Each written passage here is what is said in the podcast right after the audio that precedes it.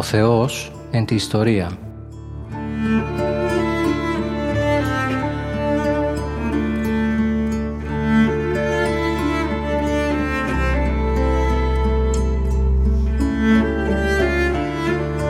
Περιδιαβαίνοντας την Παλαιά Διαθήκη με τον Μητροπολίτη Γόρτινος και Μεγαλοπόλεως, Κύριο Ιερεμία.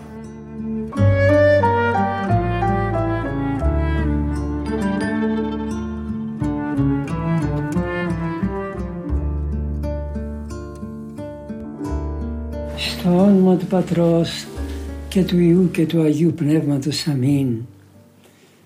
Βασιλεύ ουράνιε παράκλητε το πνεύμα της αληθείας, ο πανταχού παρών και τα πάντα πληρών, ο θησαυρός των αγαθών και ζωής χορηγός, ελθέ και εσκήνουσεν εν εμήν, και καθάρισαν εμάς από πάθης κυλίδος και σώσον αγαθέ τα ψυχάς ημών. Αμήν. Αγαπητοί μου ακρότες, χαίρετε και γένετε. Η κυρία Θεοτόκος εύχομαι να ευλογεί σας και τας οικογένεια σας. Η εκπομπή μας είναι η σειρά των εκπομπών μας είναι από την Παλαιά Διαθήκη και συγκεκριμένα είμαι θα στο βιβλίο της Γενέσεως και ακόμη πιο συγκεκριμένα ευρισκόμεθα στην αρχή του βιβλίου αυτού στο πρώτο κεφάλαιο και θα εισέρθουμε σήμερα στο δεύτερο κεφάλαιο τα οποία μιλούν περί δημιουργίας. Είπαμε και την πρώτη φορά ότι το, πρώτο, ότι το ότι η Αγία Γραφή ξεκινά με τη δημιουργία αυτό σημαίνει ότι είναι σπουδαίο πράγμα και είπαμε το λόγο ότι ο άνθρωπος πρέπει να μάθει ότι όλα τα ωραία που είναι γύρω μας για να μην τα θεοποιήσει είναι δημιουργήματα του Θεού. Έγιναν από το Θεό.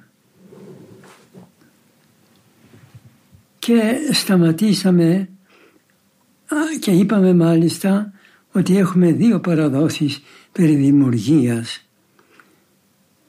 Το πρώτο κεφάλαιο έχει τη μία παράδοση και το δεύτερο κεφάλαιο έχει τη δεύτερη παράδοση. Το πρώτο κεφάλαιο κανονικά έχει τη δεύτερη παράδοση περί δημιουργίας και το δεύτερο κεφάλαιο έχει την πρώτη παράδοση. Δηλαδή χρονολογικά ε, πρώτη παράδοση είναι αυτή που υπάρχει στο πρώτο, στο δεύτερο κεφάλαιο της δημιουργίας. Κατά την πρώτη παράδοση η γη ήταν χάος υδάτων. Κι όμως επειδή πάνω από το χάος των υδάτων κυβερνούσε το Πνεύμα του Θεού και Πνεύμα Θεού επεφέρεται επί του ύδατος, το χάος των υδάτων αυτό έγινε ο όμορφος κόσμος.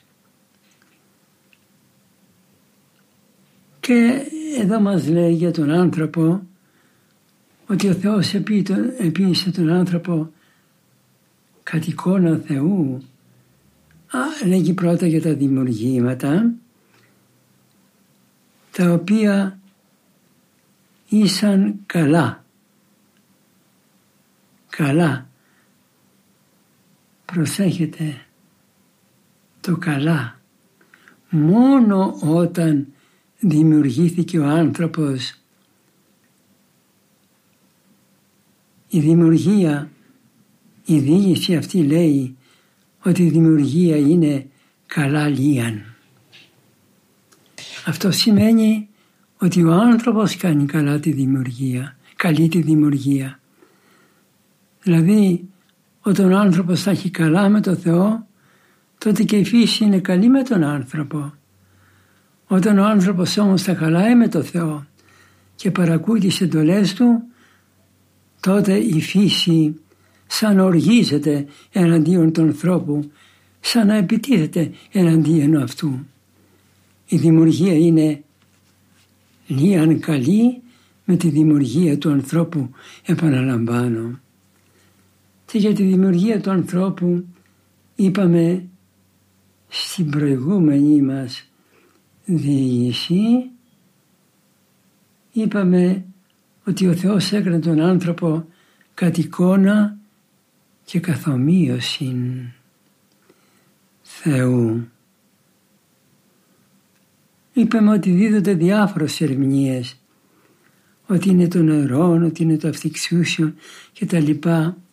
Αλλά δεν ξέρω προσωπικά από την αρχή ωραίες μου φαινόταν αυτές οι ερμηνείες γιατί είναι πατερικές αλλά δεν μου άρεγαν και πολύ γιατί έλεγα νερό και αυτιξούσιο είναι ο άνθρωπος γιατί έχει νουν και κρίνει και λύνει προβλήματα και συγγράφει ε, συγγράμματα αλλά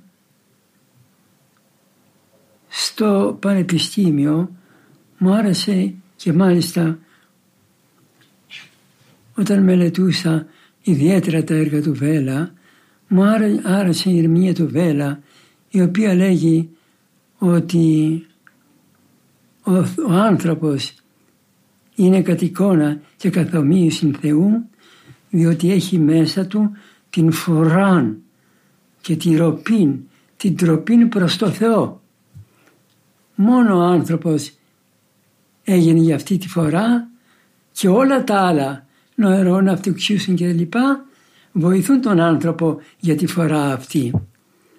Όταν ο άνθρωπος χρησιμοποιεί αυτά τα χαρίτματα τα σπουδαία των νοερών και των αυτοξίωσεων όχι για την ροπή του και ομοίωσή του προς το Θεό, το καθομοίωση, τότε δεν τον ωφελούν τα ωραιότατα πράγματα, πράγματι αυτά χαρίσματα. Γι' αυτό η ερμηνεία του Βέλα προσωπικός μου άρεσε ιδιαίτερα και εξακολουθεί να μου αρέσει ότι ο, ο άνθρωπος λέγεται κατ' εικόνα Θεού επειδή, επειδή στρέφεται, έχει γίνει για να στρέφεται προς το Θεό.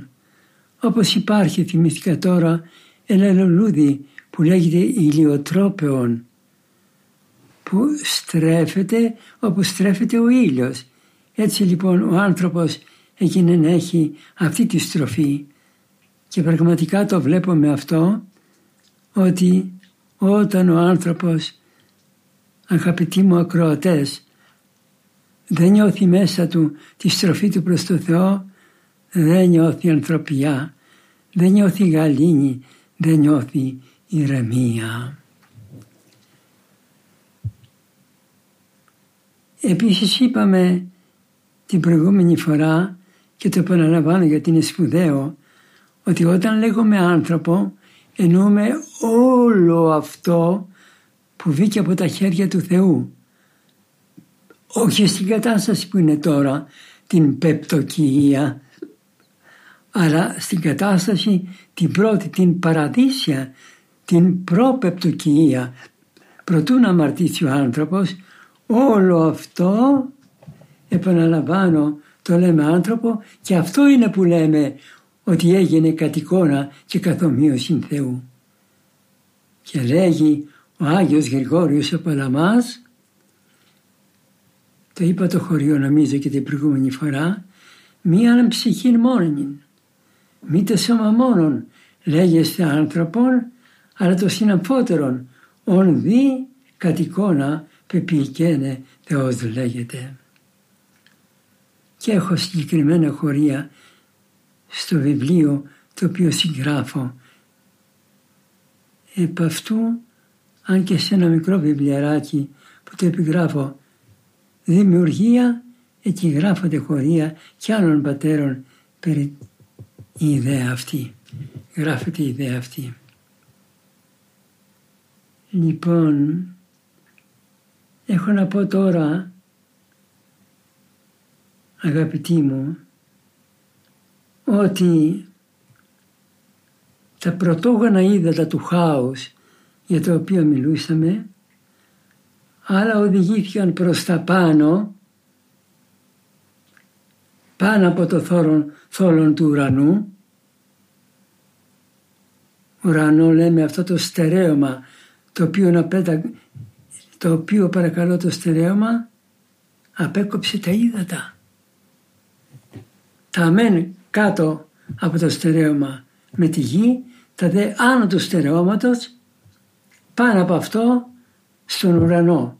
Και λέμε τώρα ότι τα πρωτόγωνα ύδατα του χάους οδηγήθηκαν. Άλλα μεν προς τα πάνω, πάνω από το θόλο του ουρανού, στο πρώτο κεφάλαιο τα λέμε αυτά, μιλάμε ακόμη για την πρώτη διήγηση, αλλά δεν οθήθηκαν, σμπρώχτηκαν προς τα κάτω, προς τη γη,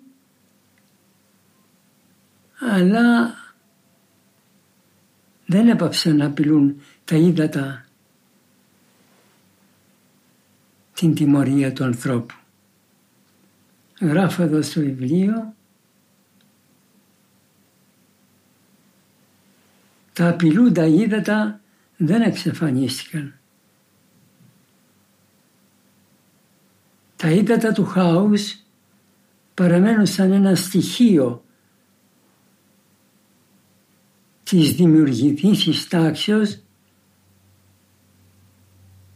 και θα τα ξαναδούμε στην αφήγηση του ιδίου βιβλίου περί κατακλυσμού. Ο κόσμος του Θεού δεν εξαφανίζεται. Παρακαλώ, ο κόσμος του Θεού δεν φαίνεται σαν τέλειος παράδεισος, αλλά μόνο σαν μία καλή δημιουργία. Ο παράδεισος είναι αλλού. Το επαναλαμβάνω αυτό που είπα, ο κόσμος του Θεού δεν φαίνεται σαν τέλειος παράδεισος. Όταν ο άνθρωπος βέβαια γίνεται, συμφωνεί τη ζωή του με τις εντολές του Θεού, κάνει παράδεισο τη γη. Αλλά η γη όπως είναι, είναι τώρα μία καλή δημιουργία.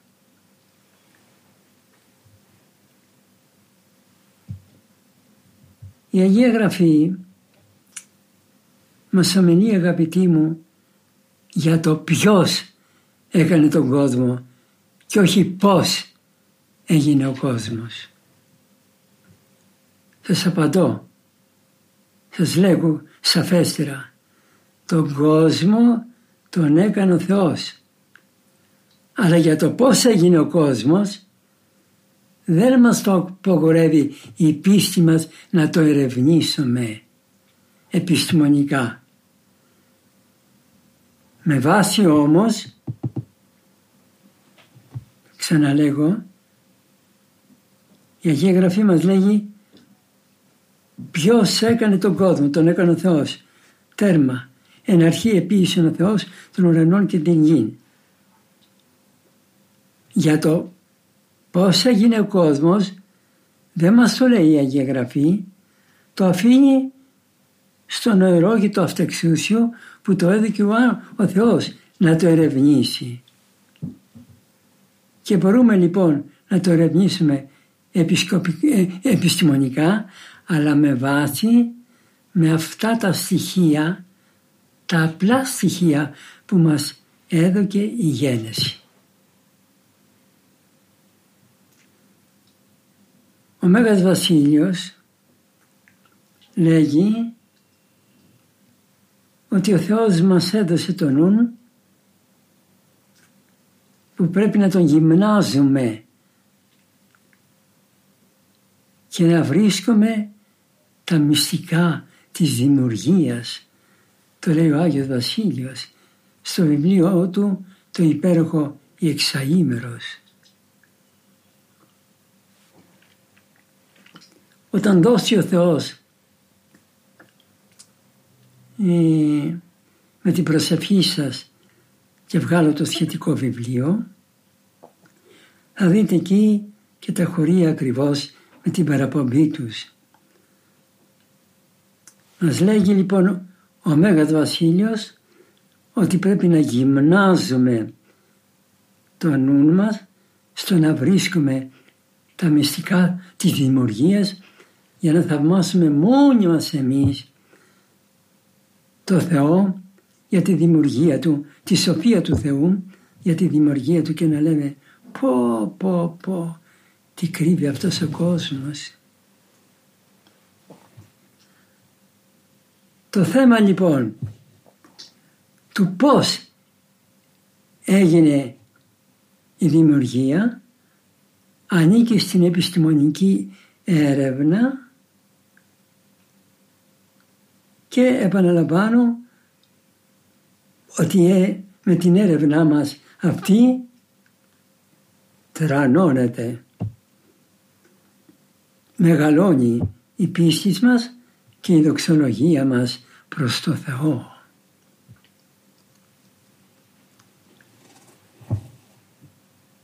Ακούστε όμως κάτι από την έρευνα του Μεγάλου Βασιλείου και του αδελφού του, του Αγίου Γρηγορίου Νήσης,